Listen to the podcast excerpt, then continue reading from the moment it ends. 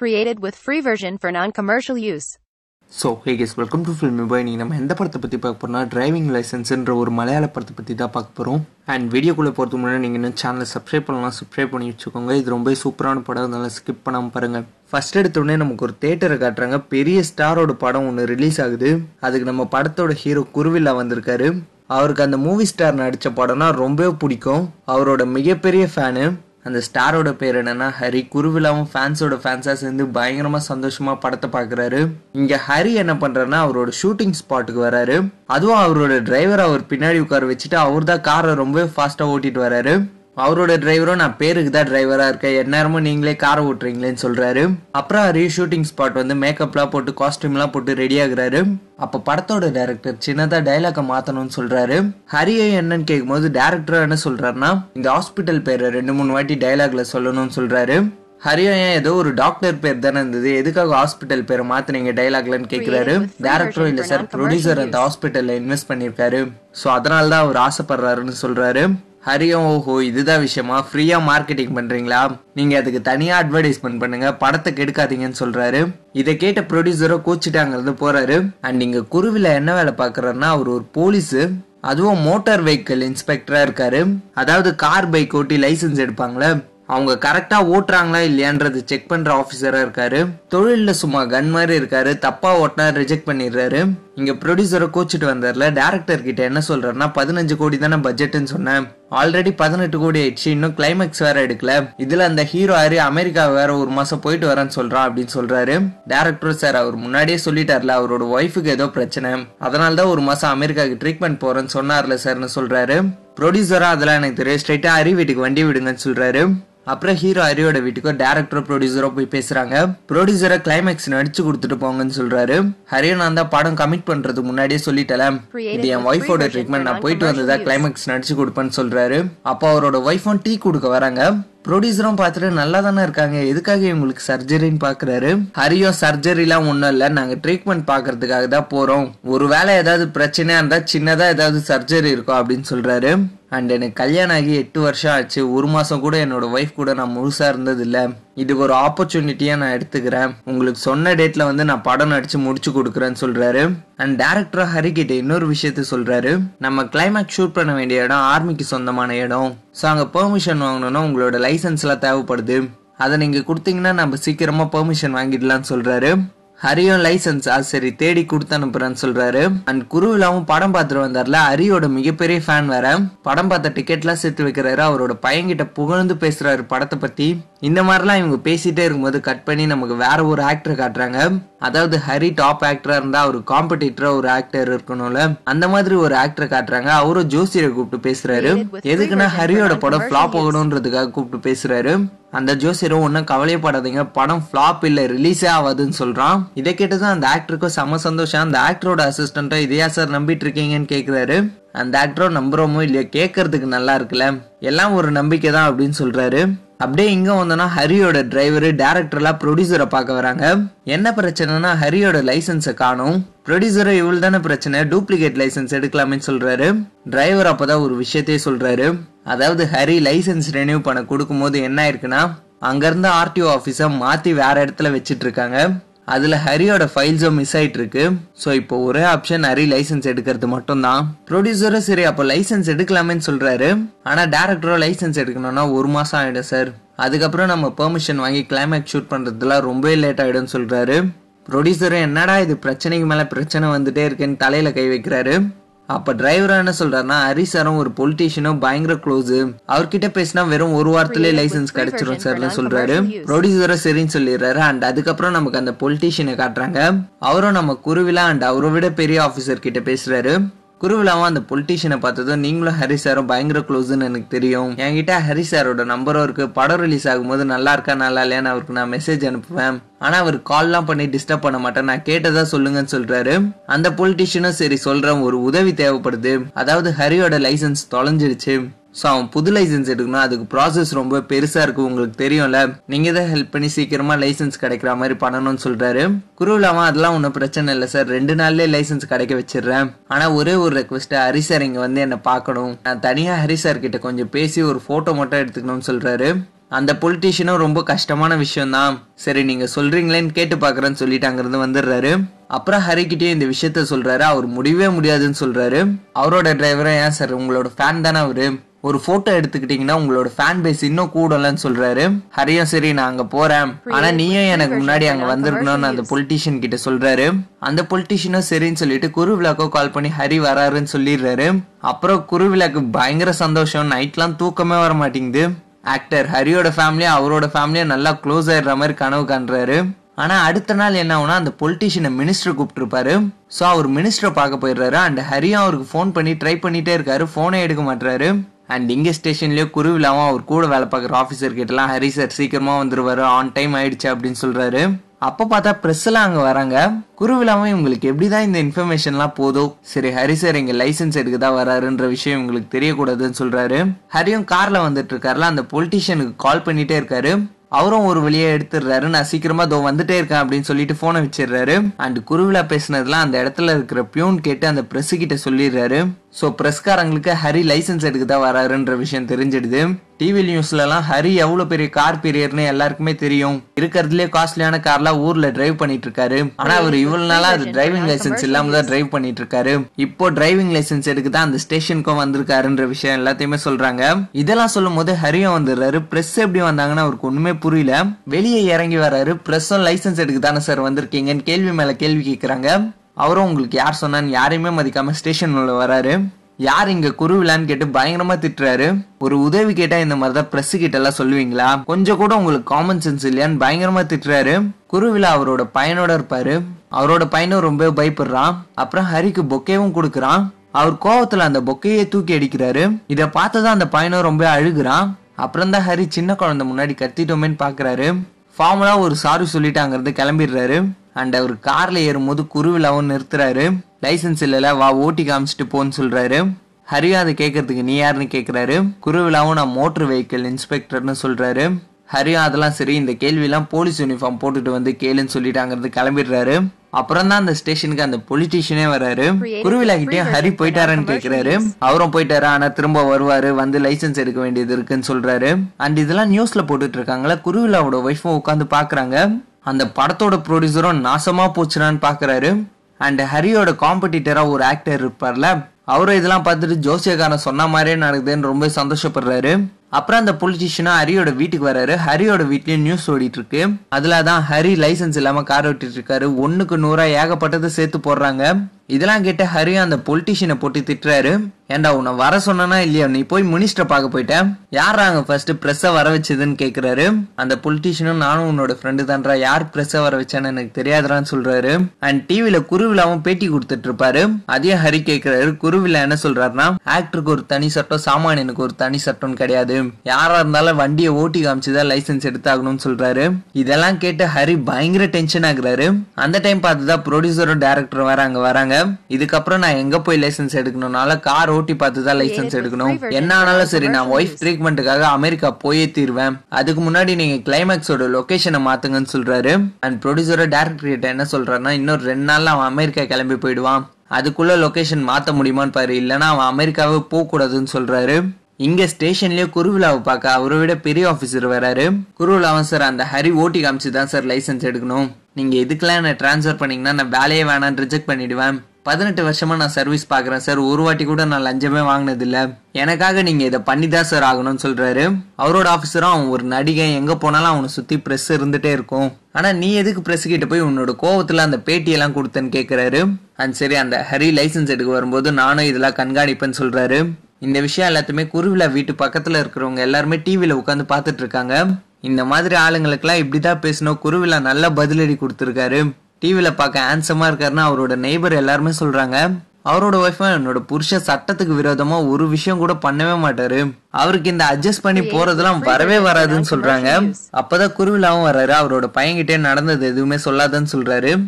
ஆனா அவன் சோகமா இருக்கிறது. அவனோட அம்மாவும் பாக்குறாங்க. அண்ட் குருவிலாவும் அக்கம் பக்கம் இருக்கிறவங்க எல்லாருமே பயங்கரமா பாராட்டுறாங்க. அவரோட ஒய்ஃபும் இப்படிதான் எம்பி ஒரு வாட்டி லைசென்ஸ் எடுக்கணும்னு வந்தாரு. அவருக்கும் இந்த மாதிரி சட்டப்படி தான் லைசன்ஸ் எடுக்கணும்னு ஸ்ட்ரிக்டா சொல்லிட்டாரு. ஆனா அதெல்லாம் அந்த டைம்ல மீடியால போடலன்னு இஷ்டத்துக்குன்னு பூ சுத்துறாங்க. அப்படியே இங்க ஹரியோட காம்படிட்டர் ஆக்டர் இருக்கார்ல அவர் என்ன பண்ணுறாருனா அவரோட இன்ஃப்ளூயன்ஸ் யூஸ் பண்ணி குருவிழாக்கு அஞ்சு லட்ச ரூபாய் கிடைக்கிற மாதிரி பண்ண வைக்கிறாரு. அடுத்த நாள் நியூஸ் பேப்பரில் குருவிழாக்கு அஞ்சு லட்ச ரூபாய் ரிவார்டுன்னு போட்டிருக்காங்க. அவரோட பையன் கம்ப்யூட்டர் கேட்குறான் அவரோட ஒய்ஃபும் பயங்கர சந்தோஷமா இருக்காங்க. அண்ட் அவர் எதிர் வீட்டில் இருக்கிற அவரோட ஃப்ரெண்டை ட்ரீட் கேட்குறாரு குருவிழாவும் இல்லை இதை நான் அக்செப்ட் பண்ணனா என்னோட வேலையே போயிடும். நமக்கு எதுக்கு இந்த காசுலாம் வேணாம்னு சொல்லிடுறாரு. உடனே அவரோட ஒய்ஃபும் கோச்சிட்டு அவரோட பையனை கூட்டிட்டு உள்ள போயிடுறாங்க. அப்படியே இங்க ஹரி கிட்ட வந்தோன்னா அவரும் ஜிம்முக்கு கிளம்புறாரு. அப்பதான் நியூஸ் பேப்பர்ல இந்த அஞ்சு லட்ச ரூபாய் ரிவார்டுன்ற விஷயத்த பாக்குறாரு. அவரோட ஃப்ரெண்ட் அந்த பொலிட்டிஷியனும் வந்து இந்த விஷயம் எல்லாத்தையுமே உன்னோட காம்படிட்டர் ஆக்டர் இருக்கான் பாரு அவன் தான் பாத்திருக்கான் அவன் தான் இந்த அஞ்சு லட்ச ரூபாய் ரிவார்டுன்றத போட்டிருக்கான்னு சொல்றாரு. அண்ட் சரி ஹரி அங்க ஜிம்முக்கு போறியா? இல்ல கொஞ்ச நாள் பிரஸ் உன்ன சுத்தியே இருப்பாங்க. அதனால் நீ கார் ஓட்டாதன்னு சொல்றாரு. ஹரியும் சரி எங்கன்னு அவரோட டிரைவரை தேடுறாரு? பார்த்தா அவர் இல்லை. சரி இந்த பிரச்சனை எல்லாத்துக்குமே காரணம் நீ தானே நீ வந்து வண்டி ஓட்டுன்னு அவரோட பொலிட்டிஷியன் ஃப்ரெண்டு கிட்ட சொல்றாரு. அவரும் நான் வண்டி நல்லா தான் ஓட்டுவேன். ஆனா உங்க ஆட்டோமேட்டிக் வண்டியாச்சே. எனக்கு ஓட்ட தெரியாதுன்னு சொல்றாரு. ஹரியும் பயங்கர கோவமா கீயை தூக்கி போட்டு நான் எங்கேயுமே போலன்னு சொல்லிட்டு வீட்டுக்குள்ள போறாரு. அப்படியே அந்த காம்படிட்டர் ஆக்டர் இருக்கார்ல அவர்கிட்ட வந்தோம்னா அவரோட ரிவார்டையும் குருவில் அக்செப்ட் பண்ணலன்ற விஷயம் அவருக்கு தெரியுது. என்னடா இது வேற என்ன பண்ணலாம்னு அவரோட அசிஸ்டன்ட் கிட்ட கேக்குறாரு. அவரும் ஆல்ரெடி நான் ஒரு ஐடியா சொன்னேன்னு சொல்றாரு. அந்த ஆக்டரும் அந்த ஐடியா ரொம்ப சீப்பா இருந்ததுன்னு சொல்றாரு. அவரோட அசிஸ்டண்ட்டும் இதுக்கு முன்னாடி மட்டும் என்ன ஒழுங்காவா இருந்தோம். இது கரெக்டா இருக்கும்னு சொல்றாரு. அந்த ஆக்டரும் ஓகேன்னு சொல்லிடுறாரு. அண்ட் அப்படியே ஹரியோட வீட்டுக்கு வந்தோன்னா அவர் வீட்டை சுத்தி பிரஸ் அங்கங்க இருக்காங்க. ஹரியும் அவரோட ஒய்ஃபும் அமெரிக்கா கிளம்ப போறாங்க. அப்பா அவரை பார்க்க ப்ரொடியூசரும் டேரக்டரும் வராங்க. ஹரியும் சரி வேற லொகேஷன் கண்டுபிடிச்சிட்டீங்களான்னு கேக்குறாரு. ப்ரொடியூசரும் இல்ல சார் வேற லொகேஷன் கண்டுபிடிக்க முடியல.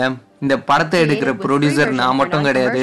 எனக்கு மேல இருக்கிற டிவி சேனல் தான் இந்த படம் எல்லாத்தையுமே ப்ரொடியூஸ் பண்றாங்க. உங்களுக்கே தெரியும் கரெக்டான நேரத்துல படம் எடுத்து முடிக்கலன்னா என்னோட வேலையே போயிடும். ஆல்ரெடி தொண்ணூறு நாள் எடுக்க வேண்டிய படம் நூத்தி இருபது நாள் வந்துடுச்சு. பதினஞ்சு கோடி செலவு பண்ண வேண்டிய இடத்துல ஆல்ரெடி பதினெட்டு கோடி செலவாயிடுச்சுன்னு சொல்றாரு. ஹரியும் ஒரு படம் வந்தா இந்த விஷயம் எல்லாமே நடக்குதா செய்யும்? இது எல்லாத்துக்குமே காரணம் என்ன? நான் சொல்றீங்களா? அப்படின்னு கேக்குறாரு. ப்ரொடியூசரா இல்லை சார் நீங்கள் அமெரிக்கா போகக்கூடாது இங்கேருந்து லைசன்ஸ் எடுத்து தான் ஆகணும்னு சொல்கிறாரு இந்த மாதிரி இவங்க கத்தி பேசுறது ஹரியோட ஒய்ஃபுக்கும் கேட்குது அண்ட் ஆல்மோஸ்ட் ஹரியும் அந்த ப்ரொடியூசரும் சண்டை போடவே போயிடுறாங்க. அப்போ அவரோட ஒய்ஃபும் அவரை கூப்பிட்டு தனியாக பேசுகிறாங்க அண்ட் அதுக்கப்புறம் என்ன ஆகுதுன்னா ஹரி நான் அமெரிக்கா போலன்ற முடிவு எடுக்கிறாரு. அந்த ப்ரொடியூசரும் டேரக்டரும் அதுக்கப்புறம் ஹரியோட வீட்டை விட்டும் போறாங்க. இதெல்லாம் ப்ரெஸ்ஸும் ஷூட் பண்ணி புதுசா அவங்க ஒரு கதை உருவாக்குறாங்க. எதுக்காக ப்ரொடியூசர் இந்த டைம்ல வந்து ஹரியை மீட் பண்ணணும்? இவங்க ரெண்டு பேரும் சேர்ந்து அந்த இன்ஸ்பெக்டர் எதனா பண்ண போறாங்களா அப்படின்னு பேசுறாங்க. அப்புறம் ஹரியா அவரோட ஒய்ஃப் ஏர்போர்ட்ல டிராப் பண்ண வராரு. அவங்களும் ஒன்றும் கவலைப்படாத ட்ரீட்மெண்ட் முடிஞ்சதும் நானே வந்துடுறேன். சர்ஜரின்னு சொன்னா மட்டும் நீ அங்க கிளம்பி வான்னு சொல்லிட்டு அங்க இருந்து கிளம்புறாங்க. குருவிழாவும் அவர் வீட்டுல அவரோட ஒய்ஃப் கிட்ட என்ன சொல்றாருன்னா ஹரி சார் ரொம்ப பாவம் அவருக்கு லைசன்ஸ் எடுத்து கொடுத்துடலான்னு இருக்கேன்னு சொல்கிறாரு அண்ட் ஹரியும் அவரோட ஒய்ஃபை தனியாக போக விட்டுட்டோமேன்னு சோகத்தில் குடிச்சிட்டே வராரு. அப்பதான் குருவிழாவோட வீட்டில் ஹரியோட ஃபேன்ஸ் எல்லாருமே கல் எடுத்து அடிக்கிறாங்க. அப்படி கல் எடுத்து அவங்க இஷ்டத்துக்குன்னு அடித்ததில் என்ன ஆகுதுன்னா குருவிழாவோட பையனோட மண்டே ஓப்பன் ஆயிடுது. அப்புறம் ஹரியோட ஃபேன்ஸ் எல்லாருமே கார்ல ஏறி அங்கேருந்து தப்பிச்சிடுறாங்க. அண்ட் குருவிலாமா அவரோட பையனை ஹாஸ்பிட்டல் கூட்டிட்டு போறாரு. அப்போ ஹரியும் குருவிழா அவருக்கு மெசேஜ் அனுப்பியிருப்பார்ல அந்த மெசேஜஸ்லாம் பார்க்குறாரு அதுக்கப்புறம் குருவிழா கால் பண்ணுறாரு அவரும் ஹாஸ்பிட்டல் போயிட்டு இருக்காரு என்ன ஹரி சார் கால் பண்ணுறாருன்னு பார்க்குறாரு ஃபோன் எடுத்தா ஹரியை நான் யாருன்னு முழுசாக உனக்கு தெரியலடான்னு சொல்கிறாரு குருவிழாவும் தெரிஞ்சுக்கிட்டேன்டா இன்னைக்கு யார் நீன்னு முழுசாக தெரிஞ்சுக்கிட்டேன்டா. இதுக்கப்புறம் என் ஆட்டத்தை பாடுறான்னு சொல்லிட்டு ஃபோனை வைக்கிறாரு. அப்புறம் ஹரியோட வீட்டு முன்னாடி நியூஸ் சேனல்ஸ் சேர்ந்தவங்க மொத்த பேரும் நிக்கிறாங்க. அவரோட வீட்டு வேலைக்காரர் இதெல்லாம் பார்த்துட்டு ஹரியை எழுப்புறாரு. ஆனா அவர் எழுந்துக்கவே மாட்டுறாரு அதுக்கப்புறம் தான் டிவியை போடுறாரு. டிவியில பார்த்தா ஹரியோட ஃபேன்ஸ் எல்லாம் குருவில அட்டாக் பண்ணிட்டாங்க. அதுக்கு ஹரிக்கு ஹெல்ப் பண்ணது அவரோட பொலிட்டீஷியன் ஃப்ரெண்டு தான் போட்டிருக்காங்க. இதெல்லாம் அப்பதான் எழுந்து ஹரியே பாக்குறாரு அண்ட் குருவிலாவும் அவரோட ஃபேமிலியோட ஹாஸ்பிட்டல்ல இருக்காரு. போலீஸா வந்து நேத்து என்னாச்சுன்னு அவங்க கிட்ட கேக்குறாங்க. குருவிலாவோட ஒய்ஃபும் ஒரு இருபத்தஞ்சு பேர் இருந்தாங்க சார் கல் எடுத்து பயங்கரமா அட்டாக் பண்ணாங்க. அந்த பொலிட்டிஷியனும் அங்க இருந்தாரு. நான் பார்த்தேன்னு சொல்றாங்க. போலீஸும் ஒரு கார்லயாமா இருபத்தஞ்சு பேர் இருந்தாங்கன்னு கேக்குறாரு. அவங்களும் இல்ல சார் பின்னாடி எதனா கார் வந்திருக்கலாம். நாங்க கவனிக்கலன்னு சொல்றாங்க. அப்புறம் போலீஸும் சரி வேற யாருனா இருந்தாங்களா? நீங்க பாத்தீங்களான்னு கேக்குறாரு. குருவிழாவோட ஒய்ஃப் தான் இஷ்டத்துக்குன்னு சொல்லுவாங்களே. ஸோ ஹரியும் பேக் சீட்டில் உட்காந்துருந்தாரு நான் பார்த்தேன்னு சொல்கிறாங்க போலீஸ் எப்படிமா நீ காரையே பார்க்கலன்ற? அப்புறம் எப்படி உள்ளே உட்காந்துட்டு இருந்தவங்களாம் உனக்கு தெரியும்னு கேட்குறாரு குருவிலாவும் சரி சார் இப்படி நடந்துச்சுல. முதல்ல ஹரி சார் மேலே கம்ப்ளைண்ட் எடுங்க சார்னு சொல்கிறாரு அண்ட் அதுக்கப்புறம் போலீஸும் அங்கேருந்து கிளம்பி போகிறாங்க குருவிலாவும் அவரோட ஒய்ஃப் கிட்ட நான் பேசிட்டு இருக்கும்போது நீ இந்த மாதிரி தான் இஷ்டத்துக்குன்னு பேசிட்டே இருப்பியான்னு திட்டுறாரு. அண்ட் ப்ரொடியூசரோ பயந்துட்டு டேரக்டருக்கு கால் பண்ணுறாரு அந்த ஹரி அந்த இன்ஸ்பெக்டரே அடிக்க ஆள் அனுப்பிட்டான். என் மேல இருக்கிற கோவத்துல என்னை கொலை பண்ண கூட ஆள் அனுப்புவான். சோ நான் இங்கெல்லாம் என்னோட குலதெய்வம் ஊருக்கு நான் போறேன்னு சொல்லிட்டு போயிடுறாரு. டேரக்டரும் படமும் எடுக்க முடியாது ஒன்னும் எடுக்க முடியாதுன்னு அவரோட அசிஸ்டன்ட் கிட்ட சொல்லிட்டு படுத்துக்கிறாரு. அண்ட் ஹரியோட காம்படிட்டர் ஆக்டர் இருக்கார்ல அவரும் அவரோட அசிஸ்டண்ட போட்டு பயங்கரமா திட்டுறாரு. எதுக்குன்னா அந்த அட்டாக்க பண்ணது ஹரியோட ஃபேன்ஸ் இல்ல. அதை பண்ண வச்சதே இந்த ஆக்டரோட அசிஸ்டன்ட் வச்ச ஆளுங்க தான். அண்ட் ஹரியும் அவரோட வீட்டில் அவரோட ஃபேன்ஸ் கிளப் மெம்பர்ஸ் எல்லாம் கூப்பிட்டு பேசுறாரு.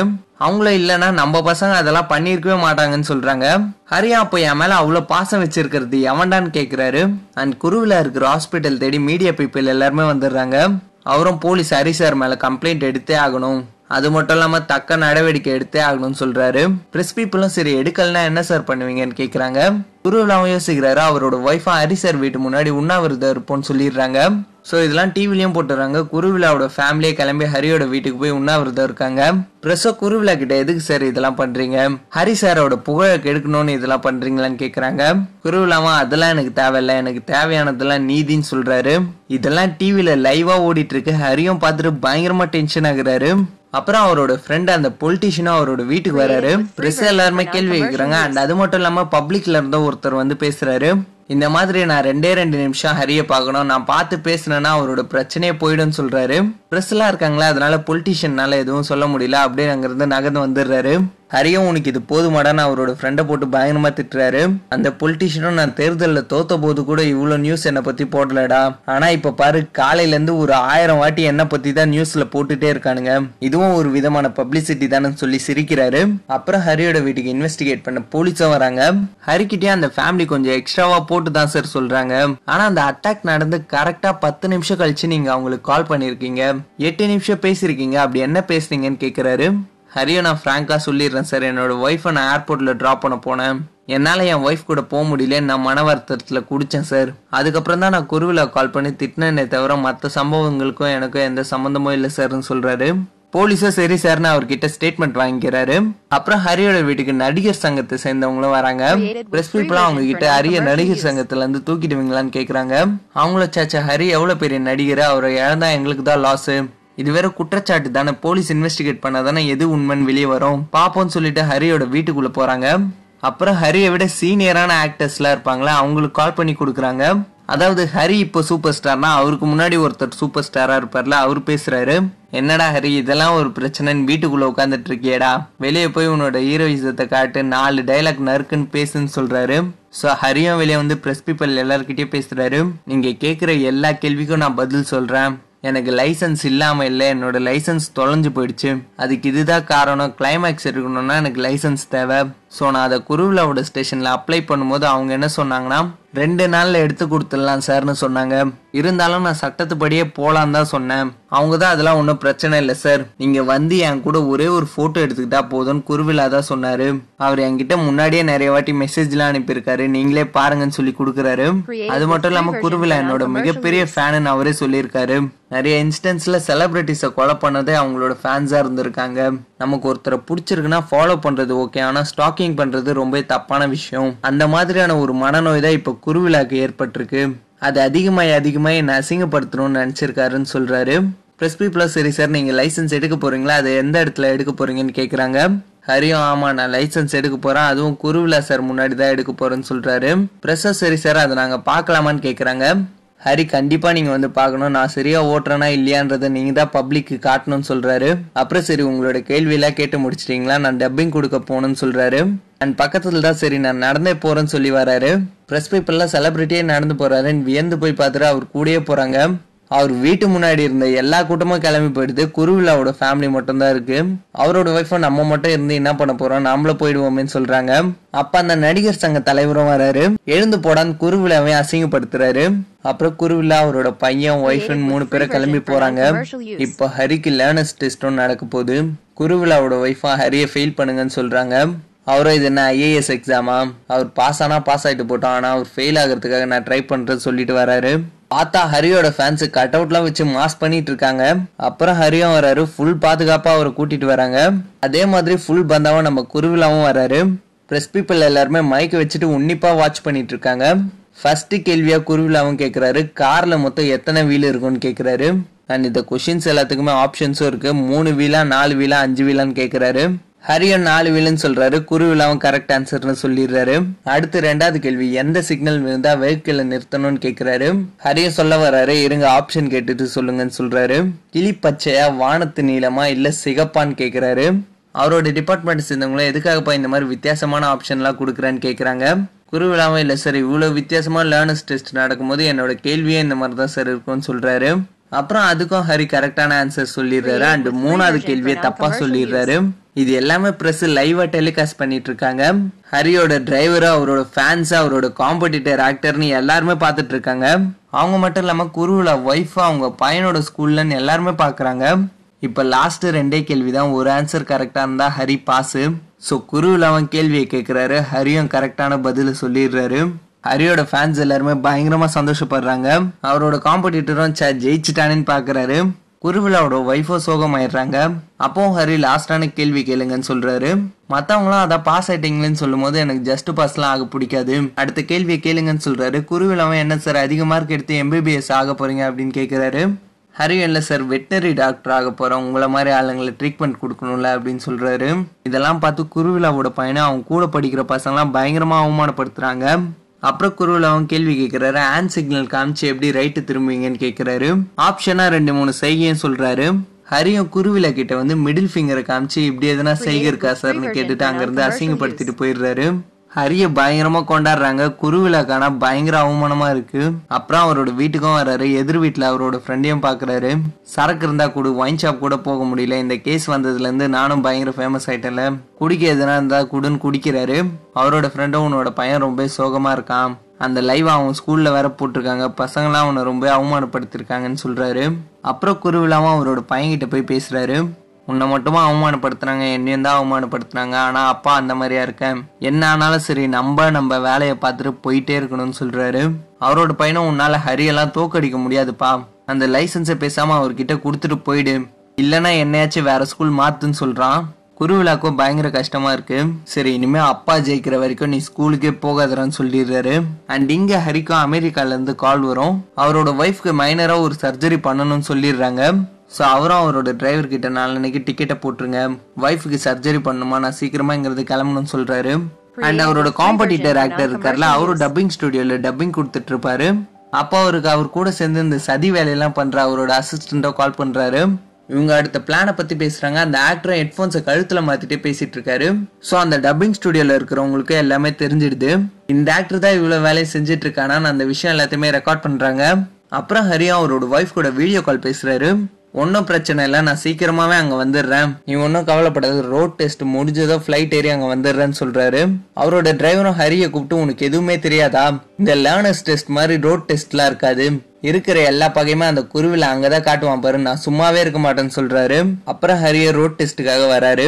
குருவிலாம இல்ல சார் இவர் ஃபர்ஸ்ட் எச் டெஸ்டே எடுக்க முடியாது. ஏன்னா இவர் ஒன் ஹவருக்கு ஒன்ஸ் நடக்கிற ரோட் சேஃப்டி கிளாஸே அட்டன் பண்ணலன்னு சொல்றாரு. ஹரியும் சரின்னு அந்த கிளாஸ் அட்டன் பண்ண போறாரு. குருவிலாவும் சரி. ஆல்ரெடி இந்த ஆள் கார்ல ஏகப்பட்ட இடத்த சுத்திட்டால சரி ஓட்டட்டும் ஓட்ட வேண்டிய வண்டியை நான் ஃபர்ஸ்ட் செக் பண்ணணும்னு சொல்லிட்டு வராரு. அப்ப ஹரி உட்கார்றதுக்காக அங்க சேரும் போடுறாங்க. ஹரியும் மத்த லைசென்ஸ் எடுக்க வந்தவங்களுக்கு இந்த மாதிரி தான் கவனிப்பீங்களா? இல்ல இல்ல. என்னையும் சாதாரணமாவே கவனிங்கன்னு சொல்றாரு. இதை கேட்டதை சுத்தி நின்றுட்டு இருந்த அவரோட ஃபேன்ஸ்லாம் பயங்கரமா கத்தி சேர் பண்றாங்க. அப்புறம் குருவிலாம் ஹரியோட காரை செக் பண்ண வந்தார்ல. கார்ல நாய்ஸ் பொல்யூஷன் ஜாஸ்தியா இருக்கு இந்த கார் ஓட்டக்கூடாதுன்னு சொல்றாரு. குருவிழாவோட ஆஃபீஸரும் எதுக்காக குருவிழா இதெல்லாம் பண்ணிட்டு இருக்கேன்னு கேட்குறாரு அவரும் ஹரியோட டிரைவர் கிட்ட நீங்களே எடுத்துட்டு போய் செக் பண்ணி பாருங்க நாய்ஸ் இருக்கா இல்லையான்னு உங்களுக்கே தெரியும்னு சொல்றாரு. அப்புறம் இன்னொரு போலீஸா அங்கேயே டெஸ்ட் எடுக்க வந்திருப்பாங்களே அவங்களோட வண்டியை கொடுக்க சொல்றாரு. ஹரியோட டிரைவரும் போய் என்ன சொல்றாருன்னா நீங்க என்ன ரேட் வேணா சொல்லுங்க உங்களோட வண்டியை வாங்கிக்கிறேன்னு ஒருத்தர் கிட்ட இருந்து சாவியை வாங்குறாரு. அப்புறம் ஹரியும் அசால்ட்டா எச் டெஸ்ட்டை போட்டு வந்துடுறாரு. அவரோட ஃபேன்ஸ் சும்மாவே கத்துறாங்க. ஆனா குருவில ரிஜெக்ட் பண்ணிடுறாரு. எதுக்காக ரிஜெக்ட் பண்ண நரியோட டிரைவரும் கேக்குறாரு. அண்ட் குருவிலாவோட பெரிய ஆபீசரும் இந்த கேள்வி தான் கேக்குறாரு. அவரும் இல்ல சார் இவர் சைடு மிரர் பார்க்க மாட்டாரு ரிவர்ஸ் கீர் போடும்போது பின்னாடி பார்க்க மாட்டாரு அண்ட் பார்க் பண்ணும்போது நாலு வீல் கரெக்டா இல்லைன்னு சொல்றாரு. இதெல்லாம் கேட்டுட்டு குருவிலாவோட பெரிய ஆபீசரும் அதெல்லாம் ஒன்றும் பிரச்சனையே இல்லை. நான் சொல்றேன் அவர் ஹெச் டெஸ்ட் பாஸ் ஆயிட்டாருன்னு சொல்றாரு. அடுத்து ரோட் டெஸ்ட் போனா ஆனா குருவிலாவும் அடுத்த நபரை போக சொல்றாரு. அவர் கூட இருக்கிற ஆபீசரும் எதுக்காகப்பா இந்த மாதிரிலாம் பண்றேன்னு கேக்குறாரு. குருவிலாவும் இல்லை சார் அவங்க சாதாரண மனுஷங்க காலையிலேருந்து நின்றுட்டு இருக்காங்க அவங்களா இப்போ டெஸ்ட் எடுப்பாங்க. வெயிட் பண்ண சொல்லுங்கன்னு சொல்கிறாரு ஹரியும் சரி நான் வெயிட் பண்ணுறேன்னு சொல்லிட்டு அவரோட காரில் வந்து உட்கார்றாரு. ஹரியோட டிரைவரும் அவர்கிட்ட இந்த குருவிழா வேணும்னே பண்ணிட்டு இருக்கான்னு சொல்றாரு. அண்ட் ஹரியோட ஃபேன்ஸை கூட்டத்தில் இருக்காங்களா? அவங்களும் ஒரு போலீஸ் கிட்ட என்ன சொல்றாங்கன்னா இந்த குருவிழா என் தலைவன் கிட்ட தேவையில்லாம சீண்டிட்டு இருக்கான் நல்லா உத வாங்கிட்டு தான் போக போறான்னு சொல்லிட்டு இருக்காங்க அப்புறம் ரோட் டெஸ்ட் போகலான்னு பார்த்தா குருவிழாவும் லஞ்ச் பிரேக் விட்டுறாரு. ஆனால் ஹரி நான் சாப்பிட போகிறது இல்லைன்ற ஒரு முடிவு எடுக்கிறாரு. ஸோ அவரோட ஃபேன்ஸ்லாம் பயங்கரமாக கொந்தளிக்கிறாங்க. என்னோட தலைவனே சாப்பிட போல நீ எப்படிரா சாப்பிட போகலான்னு குருவிழாவை பார்த்து கேட்குறாங்க குருவிழாவும் அதுக்கப்புறம் ஹரியை பார்க்க வர்றாரு. நீங்கள் ரோட் டெஸ்ட் எடுக்க தேவையில்ல. இப்போ போயிட்டு ரோட் டெஸ்ட்டுக்கு நாளைக்கு வாங்கன்னு சொல்லி அனுப்புறாரு. ஹரி என்ன பண்றாருன்னா அந்த டாக்குமெண்ட்டே கிழிச்சு போட்டுடுறாரு.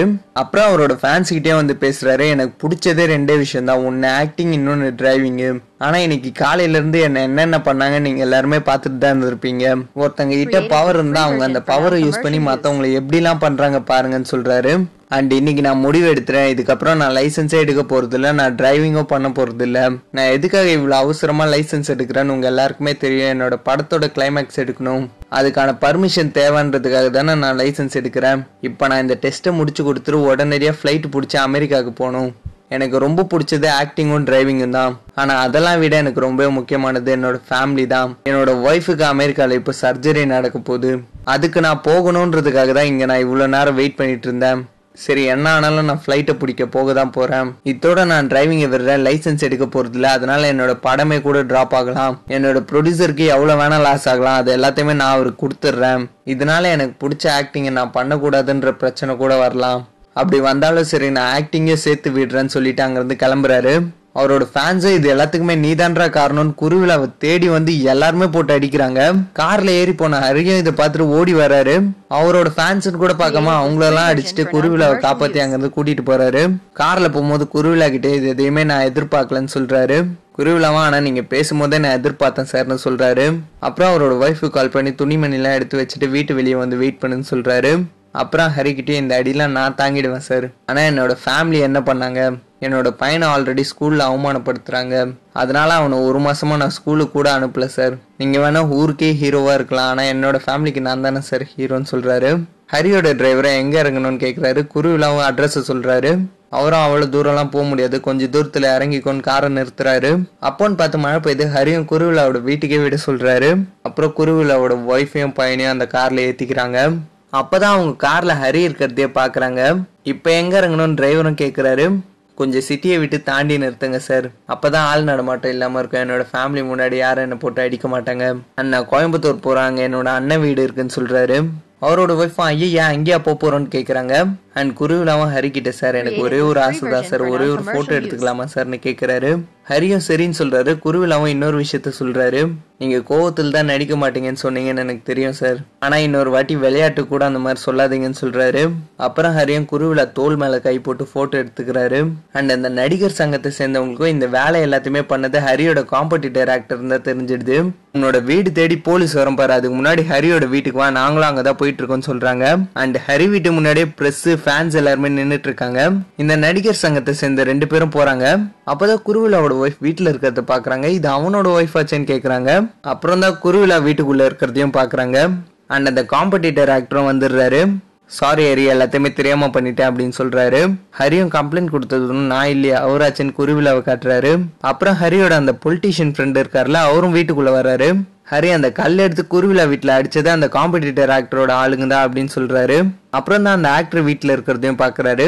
அண்ட் ஹரியும் சரி அன்னைக்கு போலீஸ் ஸ்டேஷன்ல பிரஸ் பீப்பிள யார் வர வச்சதுன்னு கேக்குறாரு. அந்த பொலிட்டிஷியனும் வேற யாரும் அந்த குருவிழா தான் வர வச்சிருப்பான்னு சொல்றாரு. பின்னாடி தான் குருவிழா இருக்கிறத பாக்குறாரு. சரி ஹரி ஒத்துக்கிறேன். நான் தான் பிரஸ் பீப்பிளை வர வச்சேன். ஆனா உனக்கு லைசென்ஸ் இல்லைன்ற விஷயத்த எதுவுமே நான் சொல்லல அப்படின்னு சொல்றாரு. அப்புறம் ஹரியம் வெளியே வந்து ப்ரெஸ் பீப்பிள் எல்லார்கிட்டே பேசுறாரு. ஏதோ கோவத்தில் நடிக்க மாட்டேன்னு சொல்லிட்டேன். சினிமாவுக்கு நான் தேவையில்லாதவனாகவே இருக்கட்டும். ஆனால் எனக்கு சினிமான்றது ரொம்ப முக்கியம் அப்படின்னு சொல்கிறாரு பிரஸ்ஸா சரி சார் காருக்குள்ளே ஏறின அந்த குருவிழாவோட ஃபேமிலி எங்கன்னு கேட்குறாங்க அப்புறம் தான் ஹரி அவங்க வீட்டில் இருக்கிறத காட்டுறாரு.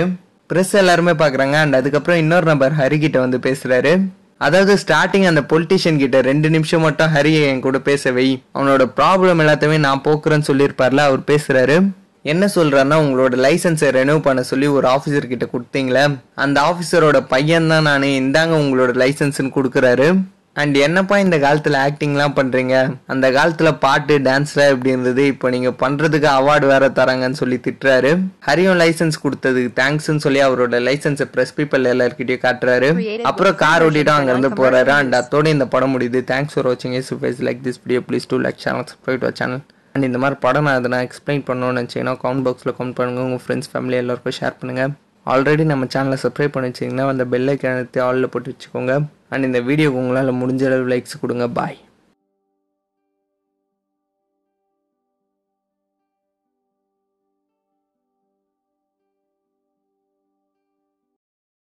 created with free version for non-commercial use.